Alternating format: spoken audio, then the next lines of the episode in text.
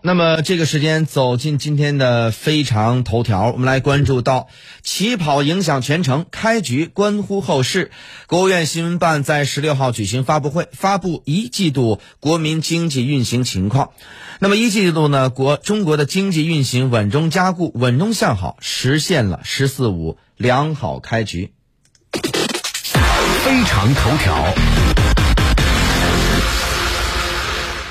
好，这个时间我们来听一下中央广电总台记者张绵绵的详细报道。从一季度延续至今，我国市场销售逐步改善，百姓的消费热情持续提升。一季度社会消费品零售总额十万五千二百二十一亿元，和上年同期相比增长百分之三十三点九，环比增长百分之一点八六。初步核算，一季度国内生产总值二十四万九千三百一十亿元，和上年同期相比增长百分之十八点三，比二零二零年四季度环比增长百分之零点六，比二零一九年一季度增长百分之十点三，两年平均增长百分之五。国家统计局新闻发言人刘爱华说：“一方面，一季度国内生产总值同比增长百分之十八点三，受到上年较低基数、员工就地过年、工作日有所增加等不可比因素的影响；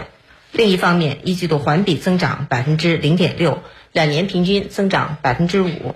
表明我国经济稳定恢复。”从物价看，居民消费价格指数 CPI 在开年连续两个月落入负区间后，三月和上年同期相比，指数首次转正。同时，国际大宗商品价格出现上涨。对此，刘爱华明确表示，全年 CPI 有望保持在一个温和的区间。不管是从工业消费品的价格，还是从食品价格，还有服务的价格，从这三个维度来看的话，全年的 CPI 有望保持在一个比较温和的区间。国际货币基金组织 IMF 把中国全年的经济增速提高到百分之八点四，预测结果的调整也显示了国际社会对中国全年经济发展的信心和期望。刘爱华判断，全年经济有望保持稳中加固、稳中向好的态势。不管是从经济内生的动力、供给的这个质量。还是从呃我们的关注的市场主体的活力来讲，这三方面的因素都在持续的改善加强之中。这些领域的恢复态势和中国经济的长期的拥有的物质基础雄厚啊、